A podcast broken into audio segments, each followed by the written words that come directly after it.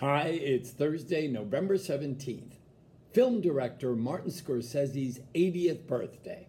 Scorsese said, "When I'm making a film, I'm the audience." Heighten your self-awareness today.